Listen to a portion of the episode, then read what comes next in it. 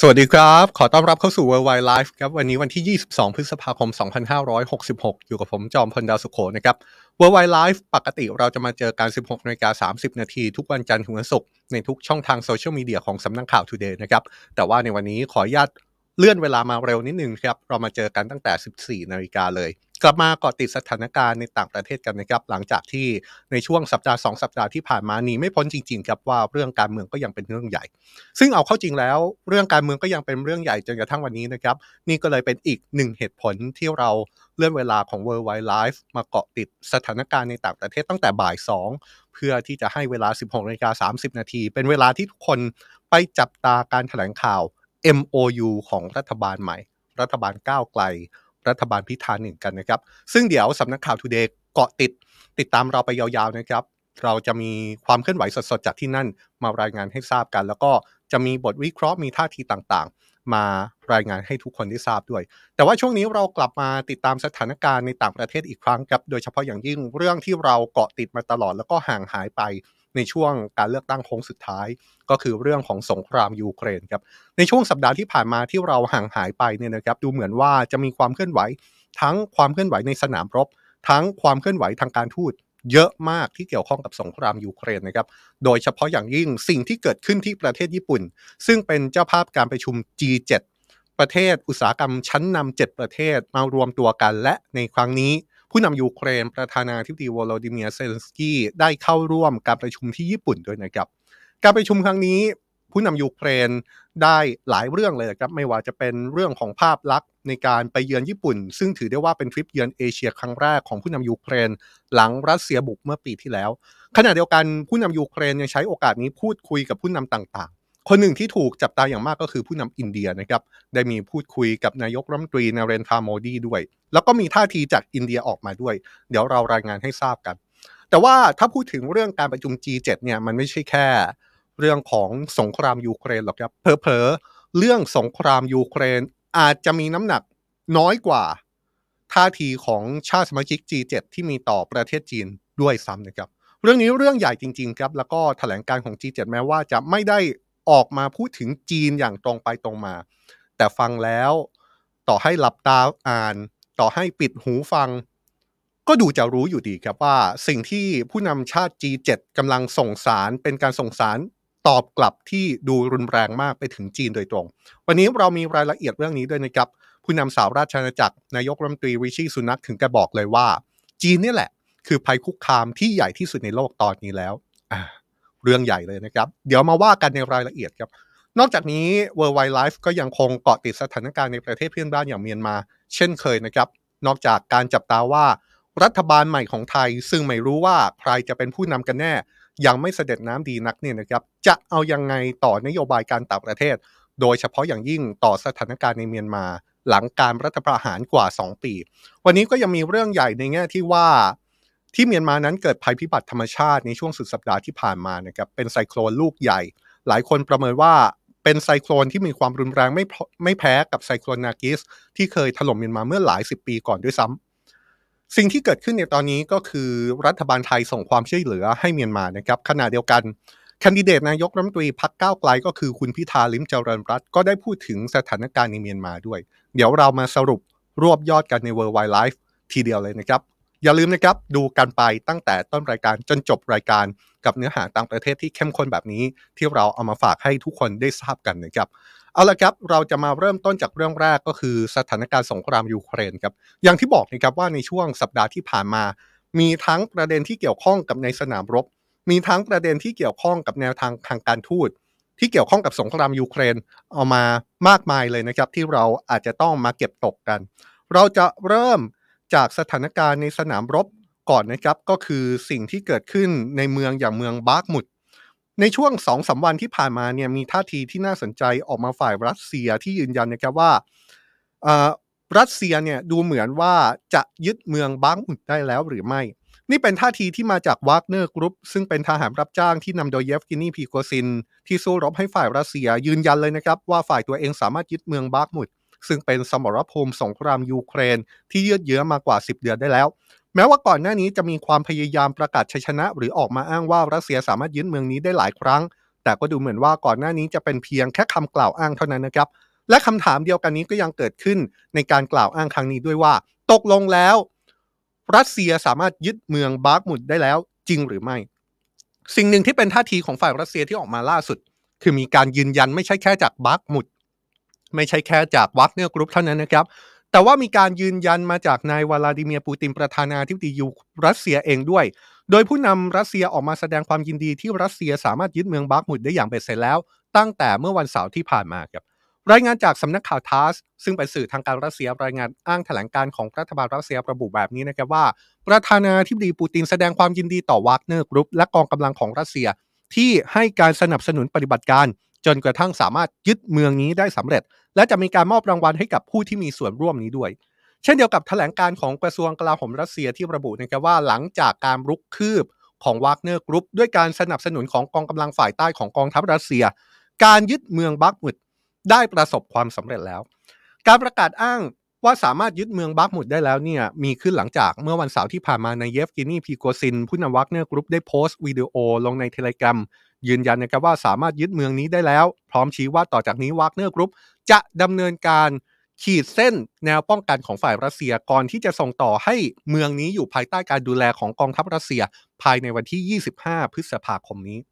ความน่าสนใจของการอ้างชัยชนะเหนือเมืองบาร์กมุดในครั้งนี้มีความน่าสนใจอยู่สองสาเรื่องด้วยกันนะครับ อย่างที่ย้ำไปว่าก่อนหน้านี้ไม่ใช่ ว่ารัสเซียไม่เคยอ้างว่าได้รับชัยชนะในเมืองนี้มาก่อนนะครับ เคยมีการอ้างมาแล้วหลายต่อหลายครั้ง แต่ว่าการเวลาก็พิสูจน์แล้วแหละครับว่า การอ้างว่ายึดเมืองได้เบ็ดเสร็จนั้น ดูจะเหมือนว่าไม่ใช่ข้อเท็จจริงเท่าไหร่ แต่ว่าจะเป็นลักษณะของการรุกคืบพื้นที่ได้มากขึ้น แต่ในครั้งนี้เนี่ยมันมีข้อสังเกตที่น่าสนใจนะครับอันดับแรกคือถ้าเราจับสังเกตท่าทีของรัฐบาลรัสเซียเราก็จะเห็นความชัดเจนเลยนะครับว่า การที่ออกมาอ้างว่าสามารถยึดเมืองนี้ได้เบ็ดเสร็จแล้วเนี่ย ฝ่ายรัสเซียยกความดีความชอบให้กับวักเนอร์กรุ๊ปก็คือทหารรับจ้างที่นำโดยเยฟกินีพริโกซินท่าทีนี้ชัดเจนมากนะครับไม่ว่าจะเป็นท่าทีที่ออกมาจากแถลงการณ์ของผู้นำรัสเซีย หรือแม้กระทั่งกระทรวงกลาโหมรัสเซีย โดยระบุว่าการดำเนินการรบหลักเป็นของวักเนอร์กรุ๊ปโดยกองทัพรัสเซียเป็นฝ่ายให้การสนับสนุนเท่านั้น ที่ผ่านมาเนี่ยถ้าติดตามเรามาตลอด รู้เห็นกันดีนะครับว่าวักเนอร์กรุ๊ป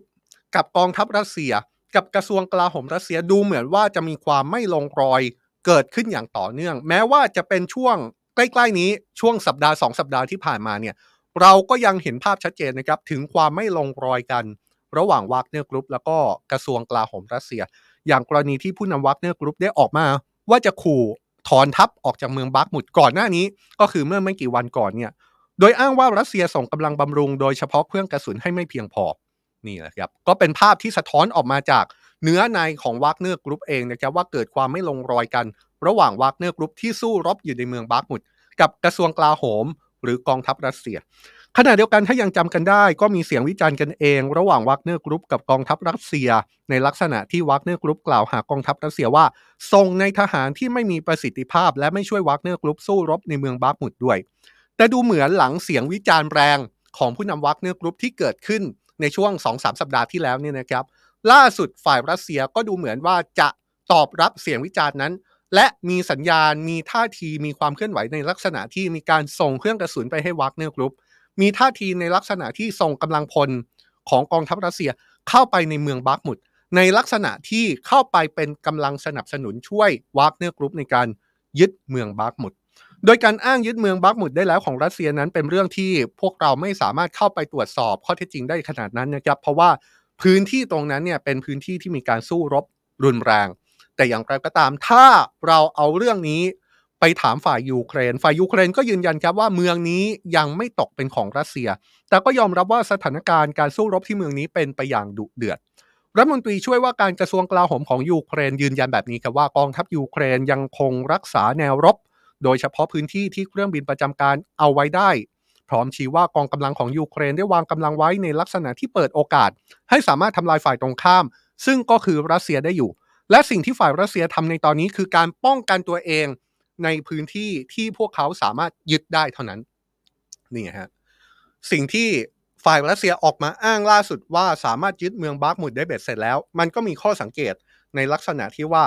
ครั้งนี้รัสเซียชัดเจนว่ามากว่ายกความดีความชอบยกเครดิตให้กับวากเนอร์กรุ๊ปเลย โดยระบุชัดเจนเข้าไปอีกว่ากองทัพรัสเซียเป็นแค่ฝ่ายสนับสนุนเท่านั้น ขณะที่ฝ่ายยูเครนก็ยังคงปฏิเสธเหมือนเช่นที่ผ่านมานะครับ นอกจากการปฏิเสธของฝ่ายที่เกี่ยวข้อง ผู้บังคับบัญชาสถานการณ์ของยูเครนแล้วยังมีท่าทีของนายโวโลดิเมียร์เซเลนสกี้ประธานาธิบดียูเครน ซึ่งในช่วงหลายวันที่ผ่านมา อยู่ระหว่างการเดินสายเยือนต่างประเทศนะครับ และล่าสุดเขาก็เดินทางมาญี่ปุ่น เพื่อเข้าร่วมการประชุม G7 ผู้นำยูเครนได้ยืนยันครับว่าในวันนี้เมืองบักมุดยังอยู่ในมือของยูเครน อย่างไรก็ตามมีช่วงหนึ่งที่ผู้นำยูเครน ระบุว่าเมืองบักมุดยังอยู่ภายในหัวใจของเรา ซึ่งทำให้หลายคนนำข้อความนี้ไปตีความว่า การที่ผู้นำยูเครนบอกว่าเมืองนี้อยู่ในหัวใจของเราแปลว่า เมืองนี้ถูกยึดไปแล้วหรือไม่พอมีการตีความแบบนี้ขึ้นมาก็ทำให้ฝ่ายยูเครนออกมาแก้ไขออกมาแก้ข่าวนะครับว่า การตีความที่เกิดขึ้นเป็นเรื่องผิดพลาด อย่างไรก็ตามผู้นำยูเครนยอมรับแบบนี้กับว่าเขาไม่สามารถเปิดเผยรายละเอียดอะไรได้มากกว่านี้ เพราะหากเกิดความผิดพลาดขึ้นมา ก็จะเป็นเรื่องยากสำหรับฝ่ายยูเครนเองในการแก้สถานการณ์ ผู้นำยูเครนยังเปรียบเปรยสิ่งที่เกิดขึ้นที่เมืองบาร์มุดกับเมืองฮิโรชิมาของญี่ปุ่น ซึ่งถูกใช้เป็นสถานที่จัดประชุม G7 ที่ญี่ปุ่นเป็นเจ้าภาพในครั้งนี้ และเป็นอดีตเมืองที่เสียหายอย่างหนัก จากการทิ้งระเบิดปรมาณูของสหรัฐในช่วงสงครามโลกครั้งที่ 2 ด้วยนะครับ ผู้นำยูเครนที่ไปเยือนเมืองฮิโรชิมาของญี่ปุ่น ได้เปรียบเปรยสถานการณ์ที่เมืองฮิโรชิมาในช่วงสงครามโลกครั้งที่ 2 กับสถานการณ์ในยูเครนในสงครามยูเครนตอนนี้ว่า สภาพของเมืองบาร์กมุดในตอนนี้ ไม่ต่างจากเมืองฮิโรชิมาหลังสงครามโลกครั้งที่ 2 ภาพของเมืองฮิโรชิมาได้เตือนให้เห็นภาพของเมืองบาร์กมุดที่ไม่มีชีวิตใดหลงเหลืออยู่ อาคารทุกหลังถูกทำลาย พังราบเป็นหน้ากอง ขณะเดียวกันผู้นำยูเครนระบุนะครับว่าการสร้างเมืองฮิโรชิมาขึ้นมาใหม่ของญี่ปุ่น เป็นแรงบันดาลใจให้ตัวเขาเอง สร้างเมืองต่างๆ ของยูเครนที่ถูกทำลายจากการรุกรานของรัสเซีย โดยระหว่างการเข้าร่วมการประชุม G7 ผู้นำยูเครนได้กล่าวถึงสงครามยูเครนในหลากหลายวาระด้วยกันครับแน่นอนนะครับ สิ่งที่เป้าหมายหลักของผู้นำยูเครนในการเดินทางเยือนญี่ปุ่น หรือแม้แต่การเดินสายเยือนต่างประเทศที่เกิดขึ้นตลอดช่วงสัปดาห์ที่แล้วเนี่ยหนีไม่พ้นการหยิบเอา เรื่องของยูเครนมาพูดถึงแน่นอน ตัวอย่างก็อย่างเช่น ผู้นำยูเครนได้ระบุนะครับว่าโลกของเราต้องหาทางไม่ให้มีผู้รุกรานแบบรัสเซียเกิดขึ้นอีก ในเมื่อทุกคนได้เห็นแล้วว่าคนที่ต้องการก่อสงครามได้บั่นทอนโลกใบนี้แค่ไหน เพราะฉะนั้นเราต้องการสันติภาพ เราต้องไม่เปิดโอกาสให้จุดเริ่มต้นของสงครามเกิดขึ้น ผู้นำยูเครนยังเชื่อมั่นนะครับว่ารัสเซียจะไม่มีทางชนะสงครามนี้อีกด้วย โดยการเดินทางเยือนญี่ปุ่นครั้งนี้ถือได้ว่าเป็นทริปเยือนเอเชียครั้งแรกของผู้นำยูเครนนับตั้งแต่เกิดสงครามยูเครนเป็นต้นมานะครับและอย่างที่บอกครับว่านี่เป็นโอกาสสำคัญของผู้นำยูเครนที่จะดำเนินการทูตแบบต่อหน้ากับผู้นำหลายชาติ อย่างเช่น ภาพที่เห็นอย่างนี้แหละครับ ผู้นำยูเครนได้เข้าไปมีบทบาท เป็นผู้เข้าร่วมการประชุม G7 แล้วก็ได้พูดคุยทั้งการพูดคุยเป็นทางการ ทั้งพูดคุยอย่างไม่เป็นทางการกับผู้นำหลายชาติ อย่างที่เราบอกไปเมื่อต้นรายการนะครับว่าช่วงสัปดาห์ที่แล้วผู้นำยูเครนเดินสายพบผู้นำหลายประเทศ ถ้าจะให้ไล่จริงๆเนี่ยก็ตั้งแต่ช่วงต้นสัปดาห์ก็มีผู้แทนของจีนที่เข้าไปในยูเครน และมีรายงานว่าได้พูดคุยกับประธานาธิบดียูเครนด้วย เพื่อหารือถึงแผนสันติภาพที่จีนแสดงความประสงค์ เป็นตัวกลางในการเจรจา ระหว่างยูเครนกับรัสเซียผู้นำยูเครนยังเดินทางเยือนหลายชาติยุโรปนะครับตั้งแต่อิตาลีฝรั่งเศสเยอรมนีแล้วก็สหราชอาณาจักรก่อนที่จะเข้าร่วมการประชุมอาหรับ พบกับมักกุฎราชกุมารแห่งซาอุดีอาระเบีย เจ้าชายมูฮัมหมัดบินซาลมานด้วยนะครับโดยการเดินทางมาญี่ปุ่นรอบนี้ นอกจากเป็นการแสดงออกเชิงสัญลักษณ์แล้ว เขายังถือโอกาสพบกับผู้นำหลายคนแล้วก็พูดคุยอย่างเป็นทางการ คนหนึ่งที่น่าสนใจก็คือการพูดคุยอย่างเป็นทางการ ตัวต่อตัวกับนายนเรนทาโมดีนายกรัฐมนตรีของอินเดียครับซึ่งที่ผ่านมาอินเดียเนี่ยก็ถูกตั้งคำถามถึงจุดยืนต่อสงครามยูเครนมาโดยตลอดนะครับ โดยเฉพาะที่อินเดียนั้นยังซื้อน้ำมันจากรัสเซีย ซึ่งเป็นข้อกล่าวหาที่ทำให้หลายฝ่ายมองว่า การซื้อน้ำมันซื้อพลังงานจากรัสเซีย คือการต่อทุนให้รัสเซียเข้าไปทำสงครามยูเครนได้อย่างต่อเนื่องหรือไม่ รวมถึงการที่อินเดียนั้นสงวนท่าที ไม่ประณามรัสเซียที่บุกยูเครนอีกด้วย โดยผู้นำอินเดียยืนยันต่อผู้นำยูเครนนะครับว่าผู้นำอินเดียและทางการอินเดียจะทำทุกทางที่อินเดียทำได้เพื่อช่วยยุติสงคราม นายกรัฐมนตรีอินเดียระบุว่าสงครามในยูเครนเป็นเรื่องใหญ่ของโลกครับทำให้เกิดผลกระทบขึ้นมากมายกับโลกทั้งใบ ก่อนจะย้ำว่าสำหรับอินเดียแล้ว อินเดียไม่ได้มองแค่เรื่องเศรษฐกิจหรือว่าการเมืองเท่านั้น แต่มันเป็นเรื่องของมนุษยธรรมอีกด้วยเนี่ยแหละครับคือสิ่งที่เกิดขึ้นที่ญี่ปุ่น ภาพฉากหน้าที่เราเห็นในภาพ การถ่ายรูปร่วมกันการพูดคุยกัน เบื้องหลังสิ่งหนึ่งที่ผู้นำยูเครน เน้นย้ำมาตลอดก็คือการใช้แนวทางทางการทูต ที่หลายคนมองว่าภาพตลอดหลายสิบเดือนที่ผ่านมา เป็นภาพทางการทูตที่ผู้นำยูเครนสามารถใช้ได้อย่างมีชั้นเชิงอย่างมาก เขาหยิบมาใช้อีกครั้ง ในการประชุม G7 ที่ญี่ปุ่นเป็นเจ้าภาพ สิ่งหนึ่งคือเรื่องของการเปรียบเปรย สิ่งหนึ่งคือเรื่องของใช้สำนวนภาษา ยกตัวอย่างก็อย่างเช่น การที่ผู้นำยูเครน เปรียบเปรยสถานการณ์ในบ้านของตัวเอง กับเมืองฮิโรชิมาที่ครั้งหนึ่งถูกทำลายราบเป็นหน้ากลอง ผลพวงจากสงครามโลกครั้งที่2 และระเบิดประมาณูนะครับ ต้องดูต่อไปนะครับว่าผู้นำยูเครนจะเดินเกมทางการทูตในรูปแบบไหนอีก แต่ว่าการเดินทางเยือนญี่ปุ่นในครั้งนี้เนี่ย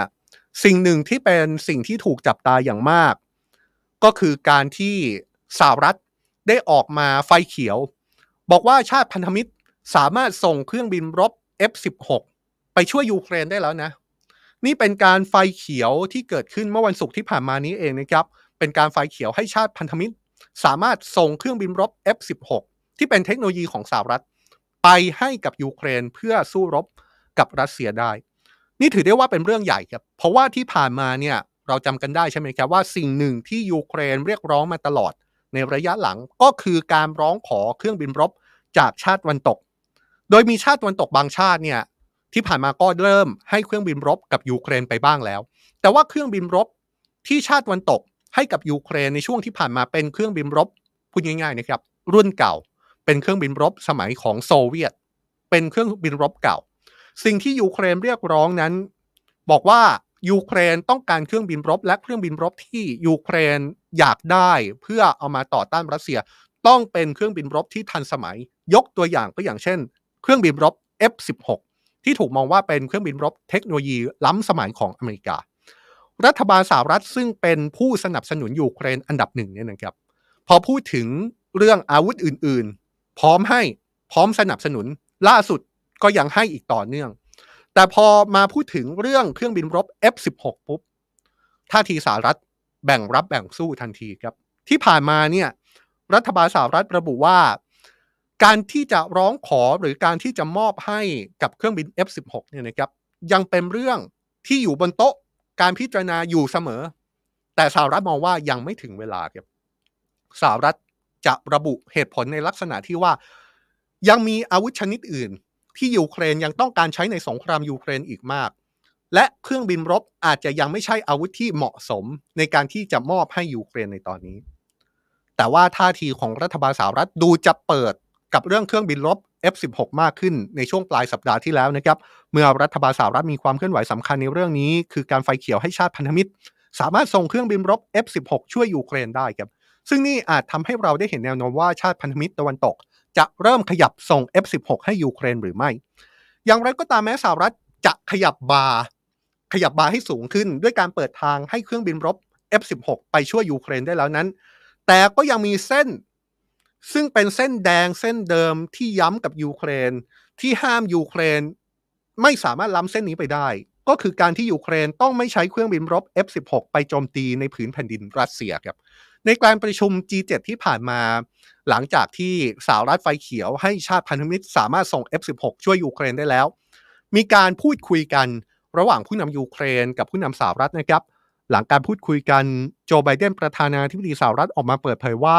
จากการพูดคุยกับผู้นำยูเครนล่าสุด ผู้นำยูเครนได้ให้คำมั่นสัญญาว่ายูเครนจะไม่ใช้เครื่องบินรบ F16 เข้าไปโจมตี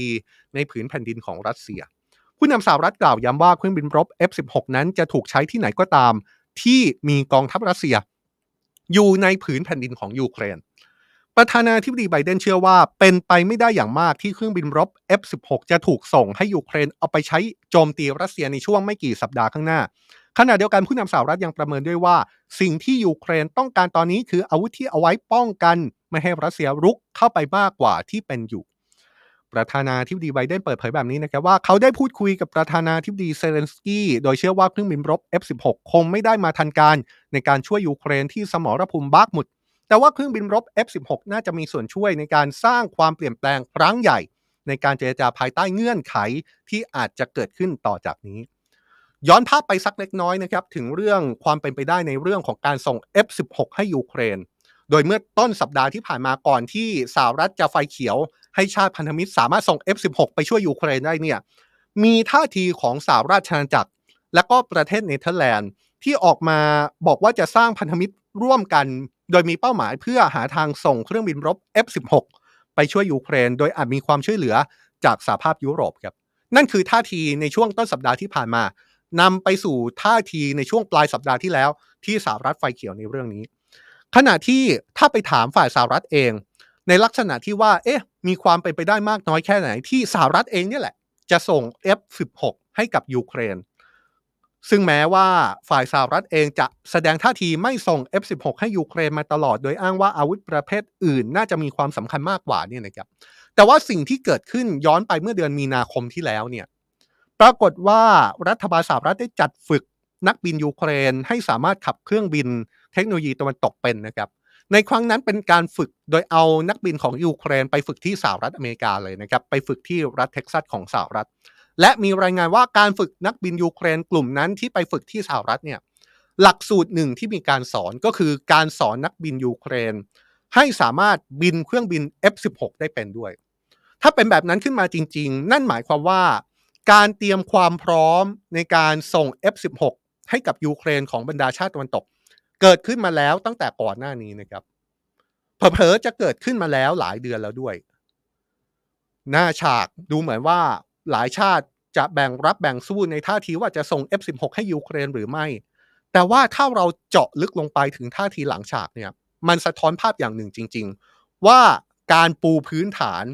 เพื่อเตรียมความพร้อมในการใช้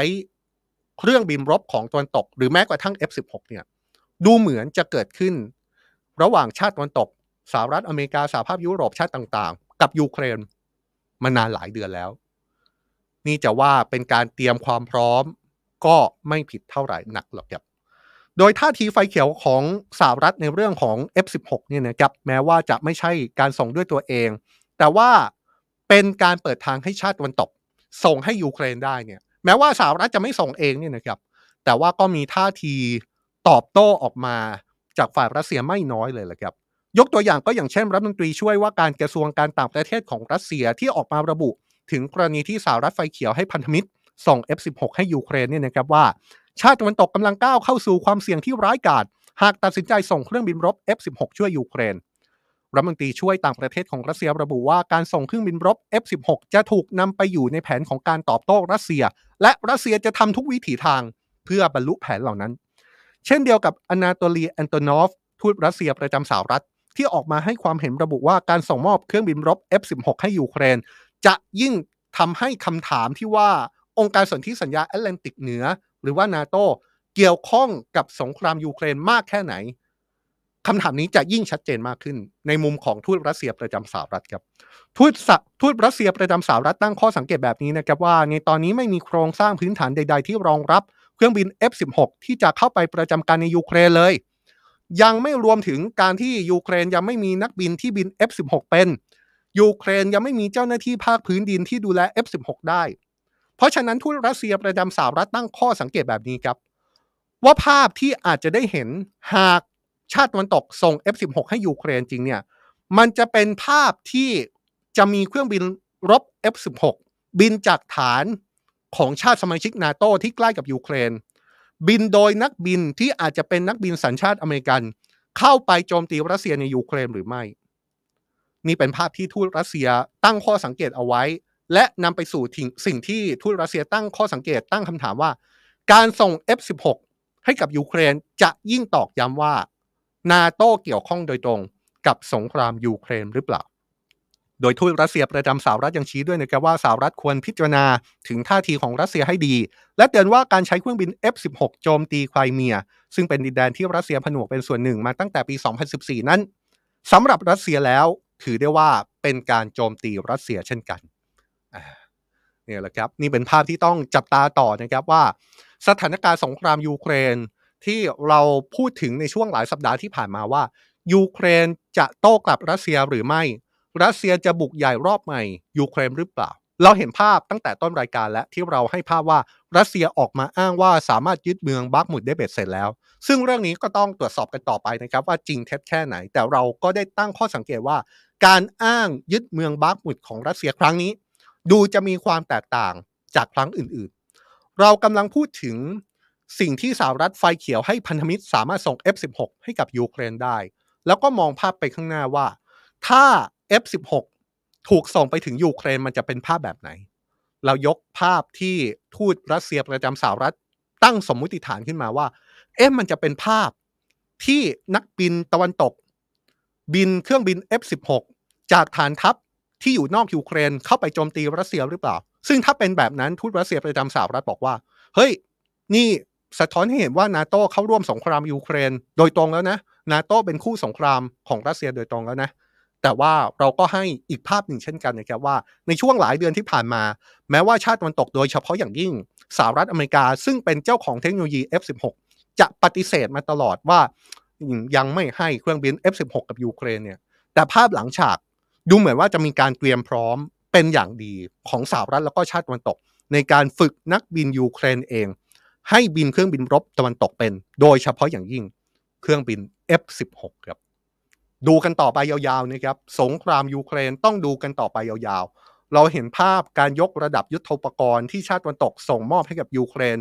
มากขึ้นเรื่อยๆ ตั้งแต่ช่วงปีใหม่ที่ผ่านมา ไล่เรียงมาจนถึงเดือนนี้คือเดือน 5 การยกระดับยุทธปกรณ์ของชาติตะวันตกไปช่วยยูเครนสู้รบกับรัสเซียยังคงเพิ่มขึ้นอย่างต่อเนื่อง ทุกคนมองเรื่องนี้ว่าอย่างไงครับ ทุกคนมองภาพการที่สหรัฐไฟเขียว เครื่องบินรบ F16 ให้พันธมิตรสามารถส่ง F16 ไปช่วยยูเครนได้ ว่าอย่างไรบ้าง นี่ คุณคอซีเจขออภัยที่อ่านผิดนะครับ บอกว่าปัจจุบันไฟเขียว F16 แล้วอีกไม่นานไฟก็จะเขียว F35 แน่นอนอะก็ว่ากันไปนะครับ ถึงสิ่งที่หลายคนมองว่าต่อจากนี้จะเกิดอะไรขึ้น คอมเมนต์กันมาได้เลยนะครับ ในทุกช่องทางที่กำลังดูอยู่ในตอนนี้ของเรา ทีนี้เนี่ย อย่างที่เราพูดไปนะครับว่าช่วงสุดสัปดาห์ที่ผ่านมา ถ้ามองการเมืองระหว่างประเทศ ทุกคนจะมองภาพไปที่ญี่ปุ่น จะมองภาพไปที่ฮิโรชิมาจะมองภาพไปที่การประชุม G7 แต่ว่าการประชุม G7 ไม่ได้มีแค่เรื่องของสงครามยูเครนที่เราไล่เรียงมาตั้งแต่ต้นรายการเท่านั้นนะครับ และอย่างที่บอกต้นรายการเหมือนกันครับ ว่าเผลอๆเรื่องสงครามยูเครน จะใหญ่ อีกเรื่องหนึ่งที่ใหญ่ อาจจะใหญ่กว่าหรือใหญ่ไม่แพ้กันเนี่ย คือเรื่องที่เกี่ยวข้องกับจีนครับชาติสมาชิก G7 คุยเรื่องจีนเยอะมากนะครับ และแถลงการแม้ว่าจะไม่มีการระบุชื่อประเทศจีน อย่างเป็นทางการเป็นลายลักษณ์อักษร แต่เนื้อหาถ้อยแถลงท่าทีของชาติสมาชิก G7 ชัดเจนมาแต่ไหนแต่ไรครับ ว่าการประชุม G7 ครั้งนี้ ไม่พูดถึงจีนไม่ได้ และต้องหยิบเรื่องของอิทธิพลจีนมาพูดมาก ๆด้วย ซึ่งเรื่องนี้จีนก็รู้ดีนะครับ มีท่าทีของจีนออกมาตั้งแต่ก่อนการประชุม G7 ด้วยซ้ำชาติที่มาประชุม G7 ก็ทราบดีว่าเรื่องจีนนี่แหละ จะเป็นประเด็นใหญ่ คนหนึ่งที่ออกมาพูด บอกว่าเรื่องจีนเนี่ยเรื่องใหญ่จริง ๆ และเผลอๆจะเป็นเรื่องที่ใหญ่ที่สุดก็ว่าได้ ก็คือนายกรัฐมนตรีของอังกฤษนะครับ นายกรัฐมนตรีของอังกฤษออกมายอมรับเลยว่าจีนนั้นกำลังเป็นภัยคุกคามที่ใหญ่ที่สุดในโลก แต่ว่านายกอังกฤษก็ไม่เห็นด้วยกับแนวทางให้แยกตัวจากจีนโดยสิ้นเชิง เรื่องนี้เป็นความเห็นมาจากนายวิชีสุนักนายกรัฐมนตรีของอังกฤษที่กล่าวกับผู้สื่อข่าวหลังเข้าร่วมการประชุม G7 เมื่อวานนี้ พูดถึงจีนว่าเป็นภัยคุกคามที่ใหญ่ที่สุด ซึ่งท้าทายต่อความมั่นคง และก็ความเจริญรุ่งเรืองของโลกนะครับการแสดงความคิดเห็นของนายกรัฐมนตรีอังกฤษเมื่อวานนี้ น่าสนใจตรงที่นายกอังกฤษออกมาพูดเรื่องนี้ แค่ไม่กี่วัน หลังจากเมื่อสัปดาห์ที่แล้วนางลิสทรัส อดีตนายกรัฐมนตรีที่ดำรงตำแหน่งก่อนหน้านายสุนักเพิ่งจะเดินทางเยือนไต้หวัน การเดินทางเยือนไต้หวันของอดีตนายกอังกฤษ นับเป็นอีกหนึ่งความเคลื่อนไหวที่สำคัญนะครับ เพราะเป็นการเยือนไต้หวันของนักการเมืองระดับสูง ที่เป็นที่รู้จักมากที่สุดของอังกฤษ นับตั้งแต่นางมาร์กาเร็ตเทชเชอร์อดีตนายกรัฐมนตรีอังกฤษที่เดินทางเยือนไต้หวันตั้งแต่ช่วงทศวรรษที่ 1990 อีกทั้งยังเกิดขึ้นในช่วงเวลาที่ความสัมพันธ์ระหว่างอังกฤษกับจีนกำลังย่ำแย่ที่สุดในรอบหลายทศวรรษ หลังมีความตึงเครียดมากขึ้นในเรื่องจุดยืนของจีน ที่พยายามเน้นย้ำอยู่ตลอดว่าไต้หวันเป็นดินแดนส่วนหนึ่งของจีน และแสดงท่าทีว่ายังคงไม่ทิ้งแนวคิด ที่จะใช้กำลังควบคุมไต้หวันต่อไป ซึ่งเป็นเรื่องที่ชาติวันตกไม่เห็นด้วย แน่นอนนะครับว่าการเดินทางเยือนไต้หวันของอดีตนายกรัฐมนตรีลิสทรัสของอังกฤษสร้างความไม่พอใจให้กับจีนอย่างมากครับ โดยทันทีที่อดีตนายกอังกฤษเยือนไต้หวัน สถานเอกอัครราชทูตจีนประจำกรุงลอนดอน ได้ออกแถลงการตอบโต้ทันทีโดยระบุว่า เป็นการตัดสินใจแสดงออกทางการเมืองที่อันตราย ซึ่งนอกจากจะทำให้อังกฤษไม่ได้อะไรกลับมาเลยแล้ว ยังจะเป็นอันตรายต่ออังกฤษอีกด้วย อย่างไรก็ตามแม้ว่าอดีตนายกรัฐมนตรีลิสทรัสจะมีท่าทีที่แข็งกร้าวกับจีน แต่ท่าทีของเธอกลับตรงกันข้ามกับนายกคนปัจจุบันก็คือริชี่สุนักที่สืบทอดตำแหน่งต่อจากเธอเนี่ยนะครับทั้งสองเนี่ยเป็นนายกรัฐมนตรีที่มาจากพรรคเดียวกันด้วยนะครับก็คือพรรคอนุรักษ์นิยม โดยนายกรัฐมนตรีอังกฤษคนปัจจุบันริชีสุนักมีท่าทีที่ดูเหมือนจะประนีประนอมในเรื่องนี้มากกว่า และพยายามที่จะรื้อฟื้นความสัมพันธ์กับจีนให้ดีขึ้น ด้วยความร่วมมือในด้านต่างๆ ไม่ว่าจะเป็นด้านการค้า หรือว่าด้านการเปลี่ยนแปลงสภาพอากาศ ขณะเดียวกันการเดินทางเยือนไต้หวันของอดีตนายกรัฐมนตรีลิสทรัสยังสร้างกระแสวิพากษ์วิจารณ์จากบรรดาสมาชิกพรรคอนุรักษ์นิยม ซึ่งเป็นพรรครัฐบาลของอังกฤษเองด้วย ดังนั้นการที่นายกรัฐมนตรีอังกฤษออกมาพูดถึงจีนเมื่อวานนี้ จึงถูกมองว่าเป็นการเน้นย้ำจุดยืนของจีนของรัฐบาล จุดยืนของอังกฤษต่อรัฐบาลจีนที่นายกรัฐมนตรีสุนักอธิบายนะครับว่าแม้ตอนนี้จีนจะมีพฤติกรรมที่เป็นเผด็จการมากขึ้นในประเทศของพวกเขาเอง และแสดงแสดงท่าทีที่แข็งกร้าวมากยิ่งขึ้นในต่างประเทศ แต่เขาก็ไม่เห็นด้วยกับการที่ประเทศต่างๆ พยายามที่จะแยกตัวออกจากจีนอย่างสิ้นเชิง เพียงแต่พวกเราจำเป็นที่จะต้องหาแนวร่วม หาแนวทางร่วมกันเพื่อลดความท้าทายที่เกิดจากจีน และป้องกันไม่ให้จีนใช้วิธีบีบบังคับทางเศรษฐกิจ เพื่อแทรกแซงอธิปไตยของประเทศอื่นๆครับอืมน่าสนใจมากเลยนะครับ การประชุม G7 ในครั้งนี้คำหนึ่งที่ดูเหมือนว่าชาติสมาชิก G7 จะหยิบมาพูด อย่างมาก และถูกตีความว่าคำนี้เป็นการโจมตีไปที่จีน คือการใช้คำว่าการบีบบังคับทางเศรษฐกิจนะครับ หลายคนมองว่านี่คือท่าทีที่ส่งตรงจากชาติสมาชิก G7 ที่ประชุมที่ญี่ปุ่น ไปถึงรัฐบาลจีนแผ่นดินใหญ่ โดยก่อนหน้านี้เว็บไซต์ VOA ไทย ได้มีการรายงานรายละเอียดการประชุม G7 ส่วนที่พูดถึงความขัดแย้งกับจีน ช่วงหนึ่งเนี่ยได้อ้างถึงประธานาธิบดีโจไบเดนของสหรัฐที่ระบุว่าความขัดแย้งระหว่างโลกตะวันตกกับจีนนั้น ยังคงเป็นสถานการณ์ที่หลีกเลี่ยงได้อยู่นะ ประธานาธิบดีไบเดนย้ำว่าทั้งผู้นำ G7 และผู้นำประเทศหุ้นส่วนในภูมิภาคที่เกี่ยวข้องต่างเห็นพ้องต้องกันว่า ควรจะต้องมีการต้านท่าทีดุดันเชิงรุกของกรุงปักกิ่ง ซึ่งรวมถึงความน่าจะเป็นไปได้ ที่จีนจะใช้กำลังทหารบุกไต้หวัน ผู้นำสหรัฐกล่าวถึงประเด็นนี้ว่าที่ประชุมสุดยอด G7 ไม่คาดว่า ไต้หวันจะทำการประกาศอิสรภาพของตัวเอง แต่ก็จะเดินหน้าช่วยไต้หวันให้สามารถปกป้องตนเองได้ ขณะที่ส่วนใหญ่ในกลุ่มพันธมิตรเข้าใจชัดเจนตรงกันว่า หากจีนทำการรุกรานด้วยตัวเองก็จะมีการตอบโต้เกิดขึ้นคำประกาศของผู้นำสหรัฐในประเด็นนี้ จึงเป็นไปในทิศทางเดียวกับคำแถลงการที่ประชุมสุดยอดผู้นำ G7 ที่วิพากษ์วิจารณ์จีนสำหรับการใช้อำนาจข่มขู่ทางเศรษฐกิจนี่คำนี้มาแล้วนะครับ การข่มขู่บีบบังคับทางเศรษฐกิจ รวมทั้งการเดินหน้าทำการต่างๆ ด้านทางด้านการทหารในทะเลจีนใต้ และกิจกรรมแทรกแซงต่างๆ ที่มีจุดมุ่งหมายบ่อนทำลายความปลอดภัยของนักการทูตบูรณภาพของสถาบันด้านประชาธิปไตย และความรุ่งเรืองทางเศรษฐกิจ ความน่าสนใจต่อการหารือเรื่องเกี่ยวกับจีนในการประชุม G7 นั้น คือท่าทีของจีนที่ตอบโต้แบบทันควันครับยกตัวอย่างเช่น การที่จีนเรียกทูตญี่ปุ่นประจำประเทศจีนเข้าพบ เพื่อตอบโต้ญี่ปุ่นในฐานะที่ญี่ปุ่น เป็นเจ้าภาพการประชุม G7 ทางการจีนชี้ว่าการประชุม G7 ครั้งนี้ไม่ต่างจากการตบหน้า และโจมตีจีนอย่างโจ่งแจ้ง และทำให้อธิปไตยความมั่นคงและการพัฒนาของจีนเสียหาย การตอบโต้การประชุม G7 ของฝ่ายจีนมีขึ้นก่อนที่จะมีบทสรุปการประชุมครั้งนี้ออกมาซะด้วยซ้ำนะครับ เนื่องจากจีนดูเหมือนจะมีการประเมินแล้วแหละครับว่า การประชุม G7 ที่เกิดขึ้นในช่วงสุดสัปดาห์ที่ผ่านมาที่ญี่ปุ่นเนี่ยคงจะมีเป้าหมายที่เกี่ยวข้องกับจีนโดยตรงทำไมผมถึงบอกว่าท่าทีของจีนเกี่ยวกับการประชุมครั้งนี้ ได้มีการออกมาตั้งแต่ก่อนการประชุมจะยุติลงด้วยซ้ำ เราไปมีเราไปเห็นบทความของสำนักข่าวซินหัวครับซึ่งเป็นสื่อของทางการจีน ที่ได้ออกบทความในช่วงเดียวกับที่การประชุม G7 เกิดขึ้นเลย เนื้อหาในบทความของสำนักข่าวซินหัวช่วงหนึ่ง ระบุว่าการจัดประชุม G7 เป็นไปเพื่อขยายประเด็น การบีบบังคับทางเศรษฐกิจของจีน ให้เป็นเรื่องใหญ่โต ซึ่งเป็นเรื่องของการล่าแม่มดที่ไร้เหตุผลอย่างสิ้นเชิง บทความของซินหัวระบุว่า จีนก็ถูกบีบให้จำนนต่อการบีบบังคับทางเศรษฐกิจของสหรัฐ มีการใช้ข้ออ้างที่แต่งขึ้น เพื่อสกัดกั้นอุตสาหกรรมไฮเทคของจีน เช่น ควบคุมไม่ให้มีการส่งออกเทคโนโลยี และอุปกรณ์การผลิตชิปแก่จีน โดยสหรัฐได้ความบาดบริษัทจีนแล้วกว่า 1,000 รายด้วยกัน บทความสินหัวระบุแบบนี้นะครับว่าในการกระพือคำกล่าวหาว่าจีนทำการบีบบังคับทางเศรษฐกิจอันไร้มูลนี้สหรัฐมีแรงจูงใจแอบแฝงอย่างน้อย 2 ประการ ได้แก่การป้ายสีจีนและบังคับให้พันธมิตรของจีน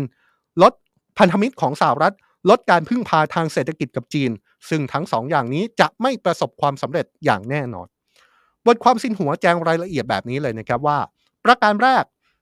จีนเนี่ยไม่เคยใช้การบีบบังคับทางเศรษฐกิจกับประเทศใดประเทศหนึ่ง ประการที่ 2 มีเพียงไม่กี่ประเทศในโลก ที่จะเมินเฉยต่อโอกาสในการพัฒนาที่มาจากแนวโน้มทางเศรษฐกิจที่มั่นคงของจีน และความมุ่งมั่นในการเปิดกว้างในระดับสูงของจีน ในความเป็นจริงแล้วขณะที่สหรัฐพยายามกล่อมเหล่าพันธมิตรของตนให้แยกตัวออกห่างจากจีน บริษัทในยุโรปหลายแห่งก็กำลังเร่งฝีเท้าเข้าสู่ตลาดที่ใหญ่เป็นอันดับสองของโลกอย่างประเทศจีน ไม่ว่าจะเป็นบริษัทเยอรมนีที่กำลังเพิ่มการลงทุนในจีน หรือย้อนกลับไปในเดือนเมษายนประธานาธิบดีฝรั่งเศสเอมานูเอลมาครง พร้อมด้วยคณะผู้แทนทางธุรกิจ ที่มีทั้ง Airbus ซึ่งเป็นผู้ผลิตเครื่องบิน รายใหญ่ของโลก แล้วก็สินค้าแบรนด์หรูอย่าง LVMH หรือว่า EDF Group ซึ่งเป็นบริษัทไฟฟ้ารายใหญ่ของฝรั่งเศส ก็ได้เดินทางเยือนจีน เพื่อส่งเสริมความสัมพันธ์ทางการค้า ซึ่งต่อมามีการลงนามข้อตกลง เพื่อขยายกำลังการประกอบขั้นสุดท้าย ของเครื่องบินตระกูล A320 ผ่านสายการประกอบแห่งที่ 2 ที่โรงงานทางตอนเหนือของจีน บทความของซินหัวชี้ว่า ข้อเท็จจริงคือกลุ่มประเทศ G7 มีความเห็นไม่ตรงกันในประเด็นเกี่ยวกับจีน เห็นได้จากช่วงกลางเดือนพฤษภาคม ที่แม้ว่าเจเน็ตเยเลนรัฐมนตรีการคลังของสหรัฐ จะพยายามขายวาทกรรมการบีบบังคับทางเศรษฐกิจ แต่แถลงการที่ออกหลังจากการประชุมรัฐมนตรีคลัง และผู้ว่าการธนาคารกลางของกลุ่มประเทศ G7 ก็ไม่ได้กล่าวถึงประเทศจีนเลยแม้แต่น้อยครับนี่น่าสนใจมากเลยนะครับ การประชุม G7 ในครั้งนี้ ทุกคนมองว่าชาติสมาชิก G7 ต้องการพุ่งเป้าไปที่ประเทศจีน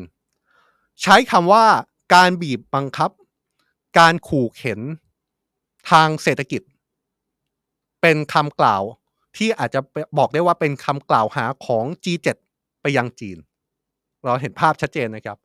ขณะเดียวกันจีนก็ตอบโต้กลับมาว่า ไอ้คำว่าการขู่เข็นบีบบังคับทางเศรษฐกิจเนี่ย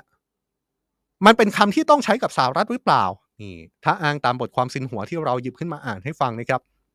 จีนบอกด้วยว่า เฮ้ย ไอสิ่งที่เกิดขึ้นเนี่ย มันเป็นเรื่องที่หลายประเทศเขาไม่ปฏิเสธ การพัฒนาที่มีความร่วมมือกับประเทศที่มีความมั่นคงอย่างจีน บทความของสินหัวยังย้ำอีกนะครับว่า การใช้คำว่าการบีบบังคับขู่เข็นทางเศรษฐกิจ หรือแม้กระทั่งท่าทีในเชิงกดดันจีนที่ออกมาจาก G7 เนี่ย เอาเข้าจริงแล้วก็เป็นท่าทีที่ไม่เป็นเอกภาพหรือไม่ เป็นท่าทีที่ออกมาจากสหรัฐฝ่ายเดียวหรือเปล่าอ่าอยากหยิบเรื่องนี้มาพยายามอธิบายให้เห็นภาพรวมในทุกมิตินะครับ เราพยายามหยิบมาทุกมิติ แล้วอยากชวนทุกคนคิดต่อจริง ๆ ครับว่า ไอ้คำว่าการบีบบังคับขู่เข็นทางเศรษฐกิจ ซึ่งเป็นคำหลักที่ถูกใช้ในตอนนี้เนี่ย ควรใช้กับฝ่ายใดกันแน่ คิดตามคิดต่อคอมเมนต์กันมาได้เลยนะครับ ถึงสิ่งที่เกิดขึ้นตอนนี้คอมเมนต์ค่อนข้างที่จะคึกคักทีเดียว เอาละครับ จากเรื่องสงครามยูเครน จากเรื่องจีนที่เป็นประเด็นที่อยู่ในการประชุม G7 เนี่ยเราจะมาต่อด้วยประเด็นในภูมิภาคประเด็นของเพื่อนบ้านของเรานะครับ อย่างที่เราย้ำมาตลอดว่า Worldwide Life เนี่ยเป็นรายการข่าวต่างประเทศของสำนักข่าว Today ที่เราไม่สามารถหยิบทุกข่าวมาเล่าให้ฟังได้หรอกครับ แต่ว่าสิ่งที่เราเน้นย้ำก็คือ เรื่องที่เกี่ยวข้อง กับการเมืองโลก การเมืองโลก ความสัมพันธ์ระหว่างมหาอำนาจ สิ่งที่อาจจะเป็นสันติภาพหรือความขัดแย้งในเวทีระหว่างประเทศ รวมถึงประเด็นที่คนไทยควรรู้ต้องรู้หนึ่งในนั้นคือเรื่องในภูมิภาคอาเซียนใกล้บ้านเรานี่เลยครับ สิ่งหนึ่งที่เราหยิบมานำเสนอต่อเนื่องก็คือสถานการณ์ในเมียนมาครับ แล้ววันนี้ก็จะนำเรื่องของเมียนมามานำเสนออีกครั้ง แต่ว่าอาจจะไม่ใช่เรื่องที่เกี่ยวข้องโดยตรงกับการรัฐประหารเมียนมา ไม่ใช่เรื่องที่เกี่ยวข้องโดยตรงกับรัฐบาลทหารเมียนมา แต่ว่าเป็นเรื่องที่เกี่ยวข้องทางอ้อมครับ เป็นเรื่องที่ประเด็นหลัก คือเรื่องพายุที่พัดถล่มเมียนมาในช่วงหลายวันที่ผ่านมา และดูจะเป็นพายุที่มีความรุนแรงนะครับ นี่คือประเด็นหลัก แต่ว่าประเด็นรองก็จะมีเรื่องความช่วยเหลือที่เข้าไปยังเมียนมา และมีท่าทีตอบสนองของรัฐบาลทหารเมียนมา ต่อภัยพิบัติที่เกิดขึ้นในประเทศของตัวเองด้วย เรื่องนี้เป็นเรื่องที่เกี่ยวข้องกับไซโคลนที่มีชื่อว่าโมคาครับในวันนี้นายกรัฐมนตรีรักษาการพลเอกประยุทธ์จันโอชา ในนามรัฐบาลไทยได้มอบความช่วยเหลือทางมนุษยธรรม แก่ประชาชนชาวเมียนมาที่ได้รับผลกระทบ จากพายุไซโคลนโมคา ผ่านทางเอกอัครราชทูตเมียนมา ประจำประเทศไทยนะครับ นายกรัฐมนตรีในนามรัฐบาลไทยมอบความช่วยเหลือทางมนุษยธรรมแก่ประชาชนชาวเมียนมา ที่ได้รับผลกระทบจากพายุไซโคลนโมคา ผ่านทางเอกอัครราชทูตเมียนมาประจำประเทศไทย ในวันนี้เวลา 10นาฬิกาที่ตึกไทยคู่ฟ้าทำเนียบรัฐบาล ตามภาพนี้แหละครับพลเอกประยุทธ์จันโอชา นายกรัฐมนตรีและรัฐมนตรีว่าการกระทรวงกลาโหม เป็นประธานในพิธีส่งมอบความช่วยเหลือ ทางมนุษยธรรมแก่เมียนมา กรณีภัยพิบัติพายุไซโคลนโมคา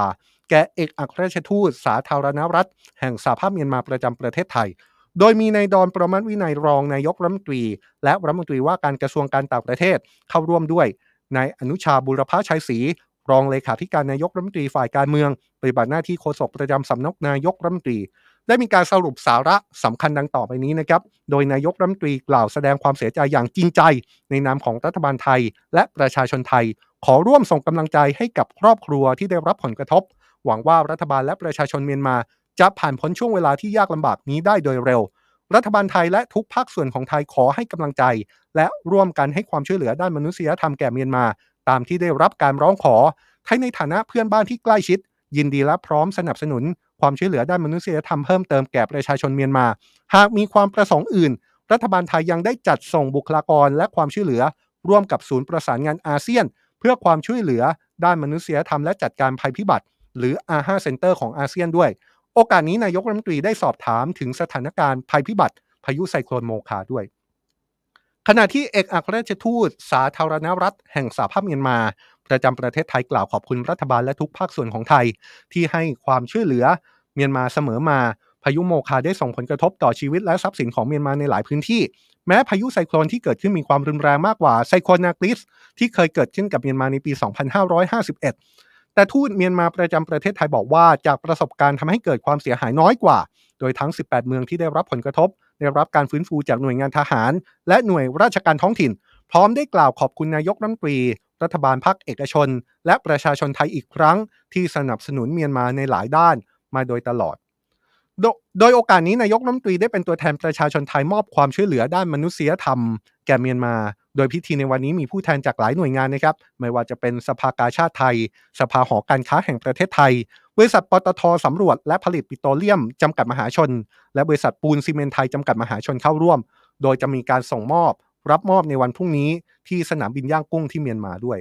โดยสภากาชาติไทย หอการค้าไทย และสภาหอการค้าแห่งประเทศไทย ได้เปิดบัญชีรับบริจาคเพื่อช่วยเหลือ ประชาชนชาวเมียนมาที่ได้รับความเดือดร้อน และต้องการความช่วยเหลือจากภัยพิบัติ พายุไซโคลนโมคา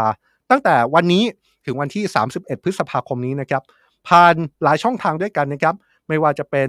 บัญชีสภากาชาติไทย ธนาคารไทยพาณิชย์ สาขาสภากาชาติไทย ประเภทบัญชีกระแสรายวัน ชื่อบัญชีสภากาชาติไทยเพื่อภัยพิบัติตามที่ขึ้นอยู่หน้าจอนี้ครับ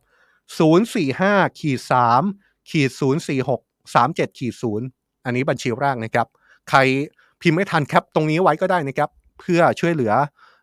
ต่อเพื่อนที่ประเทศเมียนมาจากภัยพิบัติไซโคลนโมคาอีกบัญชีหนึ่งครับถ้าไม่สะดวกเป็นบัญชีธนาคารกสิกรไทย สาขาเสาชิงช้า ชื่อบัญชีมูลนิธิพาณิชย์สงเคราะห์ เลขที่บัญชี 004ขีด2ขีด39457ขีด2นะครับโดยรัฐบาลไทยได้ให้ความช่วยเหลือเมียนมาอย่างต่อเนื่อง ภายหลังการประชุมคณะรัฐมนตรีเมื่อวันที่ 16 พฤษภาคมที่ผ่านมา ได้อนุมัติในหลักการให้กระทรวงการต่างประเทศ และส่วนราชการที่เกี่ยวข้องร่วมกันพิจารณาการดำเนินการ เพื่อให้ความช่วยเหลือด้านมนุษยธรรมแก่เมียนมา กรณีไซโคนโมคาอย่างเหมาะสมต่อไปครับ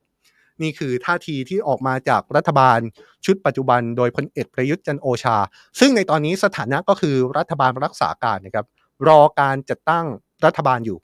แต่ว่าท่าทีอีกคนหนึ่งที่น่าสนใจก็คือแคนดิเดตนายกรัฐมนตรีของพรรคก้าวไกลครับ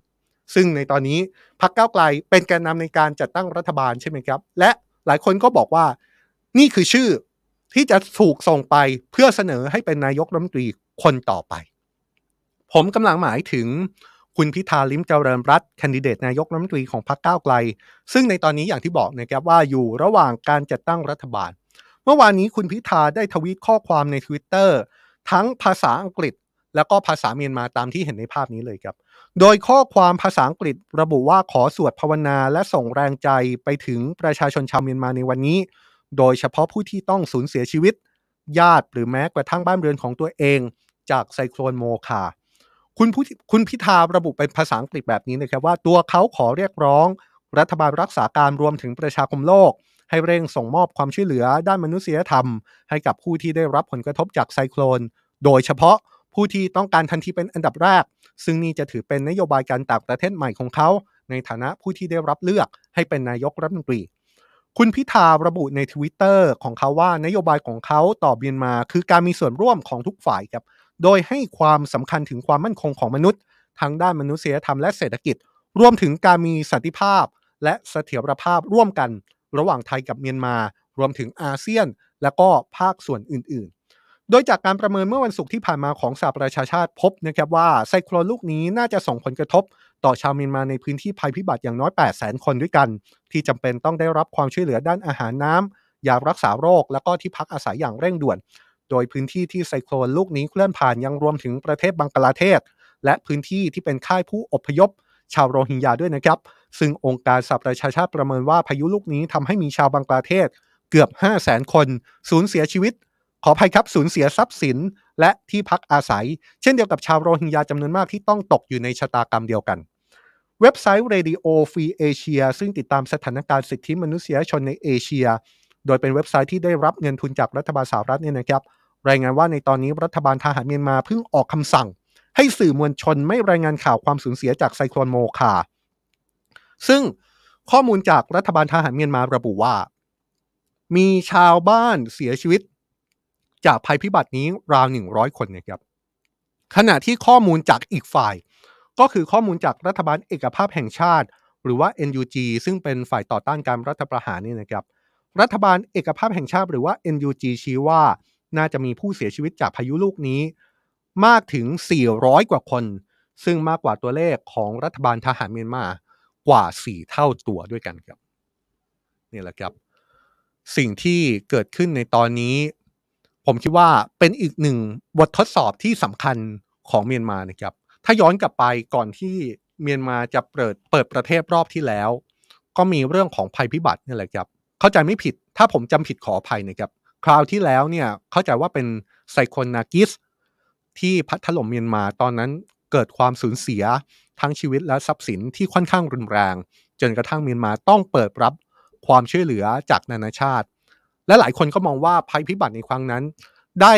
เริ่มนำไปสู่การเปิดประเทศของเมียนมา จนทำให้เมียนมามีการเปลี่ยนผ่านสู่ประชาธิปไตย จนกระทั่งเหตุการณ์มันวนลูปมีการรัฐประหารเมื่อ 2 ปีที่แล้ว โดยพลเอกอาวุโสมินอองไลน์นะครับ ในวันนี้สถานการณ์ดูเหมือนว่ากลับมาวนลูป เรื่องที่ว่าประเทศเพื่อนบ้านของเรามีภัยพิบัติ รุนแรงเกิดขึ้นอีกครั้ง แม้ว่าภัยพิบัติครั้งนี้ฝ่ายเมียนมาจะยืนยันว่าไม่ได้สร้างความเสียหาย เหมือนที่เคยเกิดขึ้นกับไซโคนากิสเมื่อ 10 กว่าปีก่อน แต่ว่าภัยพิบัติครั้งนี้ ก็น่าจะเป็นกุญแจที่ทุกฝ่ายสามารถช่วยกัน ให้เมียนมาเปิดทาง ให้ความช่วยเหลือด้านมนุษยธรรม เข้าสู่ผู้ที่ได้รับผลกระทบโดยตรงมากขึ้น และถ้าเปิดทางแบบนั้น นี่จะเป็นโอกาสที่ดีมากเลยครับ ที่จะทำให้รัฐบาลทหารเมียนมาเปิดทางในการเข้าสู่กระบวนการเจรจารูปแบบอื่น เปิดทางให้นานาชาติเข้าไปดูแลเรื่องของสันติภาพในเมียนมาตามที่หลายฝ่ายคาดหวังเอาไว้ แต่สิ่งแบบนี้จะเกิดขึ้นหรือไม่เรื่องนี้ก็ต้องติดตามกันต่อไปนะครับ เพราะก็ต้องยอมรับอยู่อย่างหนึ่งว่า รัฐบาลทหารเมียนมานำโดยพลเอกอาวุโสมุนออนไลน์นั้น ดูเหมือนจะมีความเข้มข้น เข้มงวดต่อการเข้ามาของต่างประเทศมากพอสมควรเลย นี่คือ Worldwide Life ในวันนี้ครับ เราเอาเรื่องใหญ่ เราเอาเรื่องใกล้ตัวของโลกมาเล่าให้ฟังกัน เรากางบริบทรายละเอียด ให้ครบทุกมิติให้มากที่สุดเท่าที่เราจะทำได้ แล้วเราชวนทุกคนคิดกันนะครับว่า สถานการณ์โลกที่เกิดขึ้นจะเดินหน้าไปทางไหน สถานการณ์โลกที่เกิดขึ้นจะเดินหน้าไปทางสันติภาพมากขึ้น หรือโลกของเราจะยังคงเต็มไปด้วยความขัดแย้ง และไทยควรอยู่ตรงไหนกันแน่ เราจะฝ่าสิ่งที่เกิดขึ้นในตอนนี้อย่างไร โดยเฉพาะอย่างยิ่งในวันที่เรากำลังจับตาถึงรัฐบาลใหม่ ผมฝากแบบนี้นะครับ ติดตามสำนักข่าว Today ไปยาวๆตลอดทั้งวันนี้ 16นาฬิกา30 นาที ถ้าไม่มีอะไรผิดพลาด เราจะมีสัญญาณสดมาจากโรงแรมคอนลาด ซึ่งเป็นสถานที่ที่พักร่วมรัฐบาลจะมีการถแถลงข่าวถึง MOU ที่เริ่มเห็นเนื้อหาหลุดออกมาตั้งแต่ช่วงเช้าที่ผ่านมานะครับ แต่ว่าเนื้อหา จริง ๆ จะเป็นแบบนั้นมากน้อยแค่ไหนต้องดูกันต่อไป แล้วท่าทีของทุกฝ่ายต่อ MOU ที่ว่านั้นจะเป็นอย่างไรบ้าง ติดตามกันยาวๆกับสำนักข่าว Today 16นาฬิกา30 นาทีนี้เจอกันนะครับ และถ้ามีโอกาสเดี๋ยวเราคงจะได้วิเคราะห์กันว่าโฉมหน้าของรัฐบาลหน้าจะเป็นอย่างไร หลายคนบอกตอนนี้อย่าเพิ่งมองไกลเลย มองแค่ว่าพักร่วมรัฐบาลที่เป็นแกนฝ่ายค้านเดิมเนี่ยจะสามารถดันคุณพิธาลิมเจริญรัตเป็นนายกรัฐมนตรีคนต่อไปได้จริงหรือเปล่า จะสามารถหักด่านสวพูดภาษาชาวบ้าน ได้จริงไหมอะก็ว่ากันไปนะครับ แต่ติดตามสำนักข่าวทูเดย์ยาวๆครับ เรายังเกาะติดข่าวสารทั้งในแล้วก็ต่างประเทศอย่างต่อเนื่อง แต่สำหรับวันนี้ Worldwide Life ลาไปก่อนนะครับ สวัสดีครับ